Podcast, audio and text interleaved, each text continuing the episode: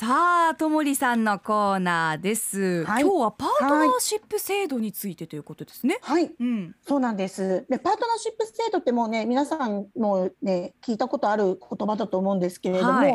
あの戸籍上同性のカップルに対して地方自治体が、まあ、婚姻と同等のパートナーシップであることを承認してますよっていう制度のことになります。はい、はい、はい、で今那覇市と浦添市ですね、県内だと、うん、で導入されていて、まあ、まだまだの法的効力っていうのはないんですけれども、うんうん、これまで親族でないと利用できなかった、まあ、生活のさまざまな場面で受け入れられています。うんうん、はい、でにがつじゅうはちにちのタイムスの方でも、えー、と エルジービーティーキュー のカップルとこう家族登録、病院からの病状説明や保育園の送迎が容易に那覇市にじゅうにねんどからということで、あの、うんうん、パートナーシップ制度と、えっと、に追加して、まあ、ファミリーシップ制度というものも、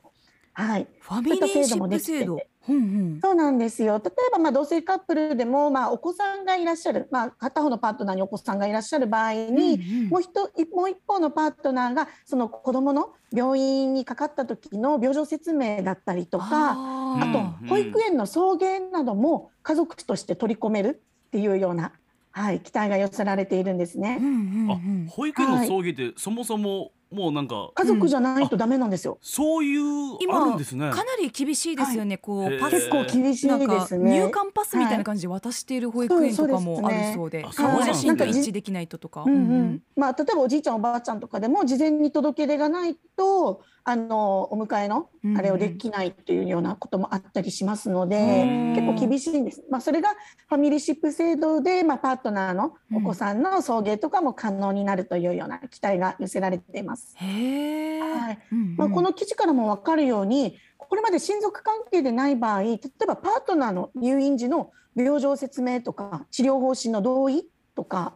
できなかったんですよ。うんうん、はい、なのあの家族じゃないとどうしてもそれができないってことだったんですけど、うんうん、このパートナーシップ制度かとかファミリーシップ制度で、まあ、市町村が家族として認められる制度を利用して、結婚していない同性カップルでも社会的な手続きがスムーズになりつつあります。はいはい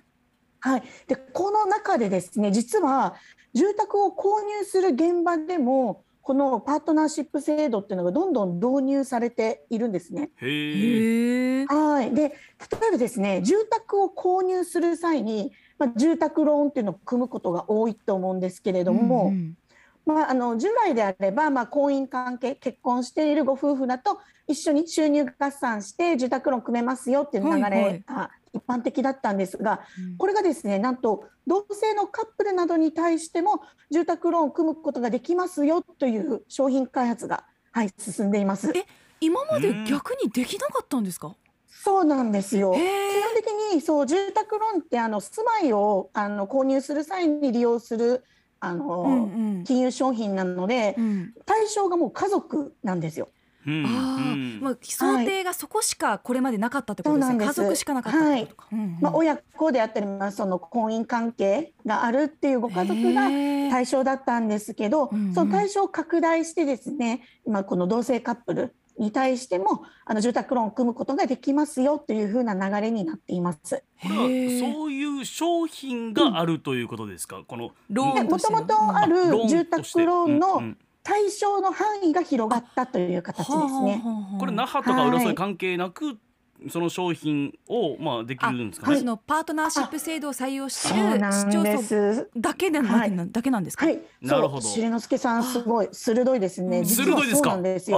くちゃ鋭いです。あのさっきお話ししたように那覇市と浦添市のみが今導入されているということだったんですけれども、うんうん、この住宅ローンの現場に関してはそういったパートナーシップ制度というよりもお互いが一緒に住んでいるとかいろいろないくつか適用条件があるんですけれども、うん、必ずしも那覇か浦添に住んでいるとはあ住んでなくても利用は可能になってます。あ、でも事業者判断で ゴー が出るってことですね。うん、そうですね、うんうん、はい、でもう県内の金融機関だと沖縄銀行さん、琉球銀行さん、うん、沖縄老金さん、あと鹿児島銀行さん、みそ銀行さん、もうほぼほぼの金融機関で同性のカップルに対しての住宅ローン商品が展開されてます。へー、はーい、うん、で、まあ、この同性カップルによる住宅ローンについてなんですけれども、どういうところがメリットかっていうと、うんうん、収入が合算できるっていうのがすごく大事なところになるんですね。はいはい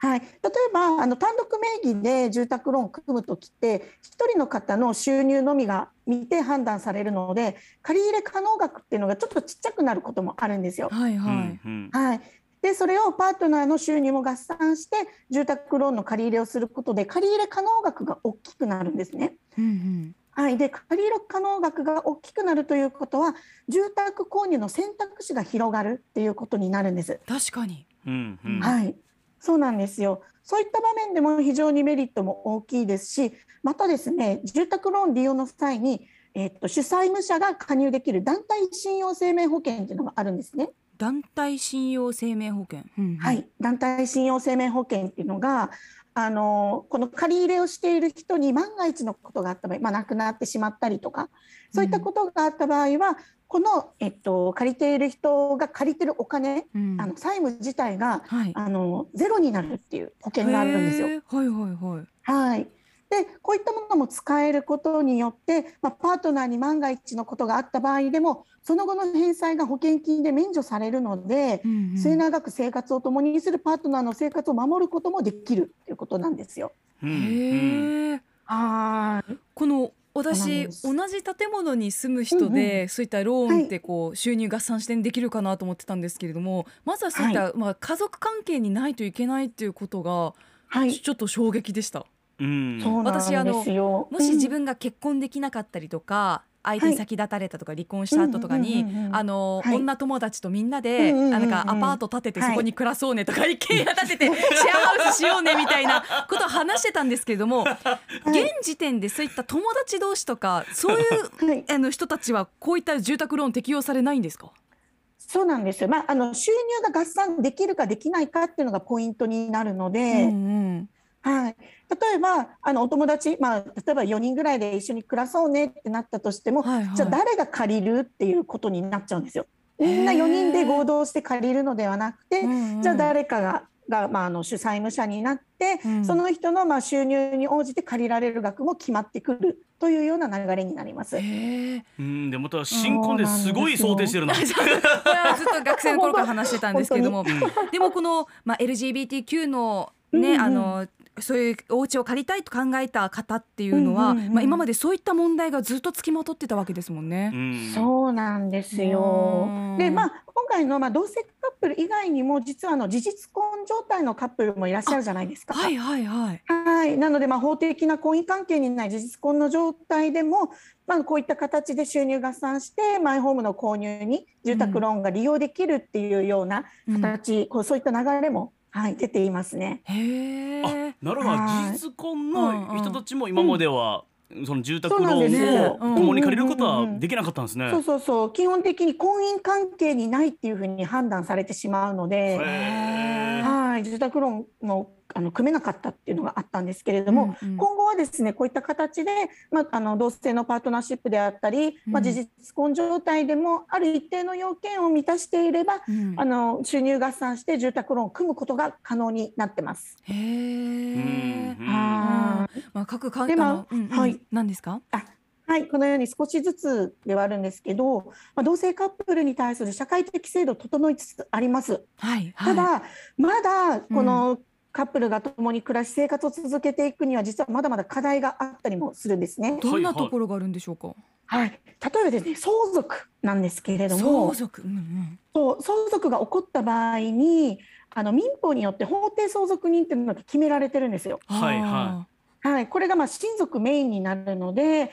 例えばお子さんだったり両親だったり兄弟姉妹が法定相続人という形になるんですね。うんうん、なので、まあ、例えば同性カップル同士で生活して共に財産を築き上げたとしても、うん、このパートナーは法的には相続人になり得ないんですよ。へー、うんうん、はい、なので例えばあのパートナーのために財産残したいって言っても何にも準備してなければ、いざ相続が発生した時は自分の親だったり兄弟だったりがあの法定相続人、法律で決められた相続人なので、そこに財産が行ってしまう可能性が高いんですよね。へー、うんうん、そうなんですよ。なので、まあ、この場合ですね、まあ、鍵になるのが遺言書なんですよ。遺言書、うんうん、はい。で、自分のパートナーに財産を遺贈するという内容の遺言書を書くことで、法定相続人以外でも相続人として指定することができます。へー。はい。うんうん、で、逆に言うと遺言書で指定しない限りパートナーに財産が行くことはもうないんですよ。はいはいはい。うん、自分の親だったり兄弟だったり、まあ、兄弟の子供だったり、うんうんまあ、それがもう法定相続人になるので自動的にそういう方たちに財産が移行するというような流れになります。へー、まあ、こういったこう仕組みも、ね、今後もう変わっていってほしいななんて思いますけれども、当たり前のこととしてね、うんまあ、処理されたら一番スムーズでいいですけどね。本当ですよね、うん、そうなんですよね、ねだまあ、あのこういった形でいろいろ法的な制度はもちろんなんですけれども、うんうん、社会的な制限がどんどん緩和されているっていう状況もあるので、うんうん、もしかしたらですね今後もいろいろこの相続の現場に関してもいろいろな形で、うん、この同性パートナーもしっかり相続ができるような状況っていうのを作られていけると思いますので、うん、今後の、ねうんうん、動きにもぜひ注目していきたいなと思ってます。この住宅ローンのねまずはこれが最初の一歩となってね、うん、どんどん他の、ねね、仕組みも変わっていくことが期待されますけれども、うんうんうん、ぽよぽよことりんさん、はい、夫婦別姓とか多分これから多様なケースが出てきそうだなというふうにありますけど、うんうんうん、本当にいろんな家族の形、はい、大切な人と生きていく形っていうのがあると思いますので、うんはい、すごくこう柔軟に社会がみんなで支援できる体制っていうのを本当整えてほしいですし、うんうん、こういった仕組みっていうのが、はい障害になってはいけないなって本当に強く思いますね。確かにそうですね、うんはい、ということで友利真由美のライフ&マネーパートナーシップ制度について住宅ローンで考えてみました、はい、ということで友利さん、はい、今週もありがとうございました。ありがとうございました。ありがとうございました。アップのポッドキャスト最後までお聞きいただきありがとうございました。生放送は平日朝しちじから エフエムきゅうにいち エーエムななさんはち アールビーシー アイラジオ、県外からはラジコでお楽しみください。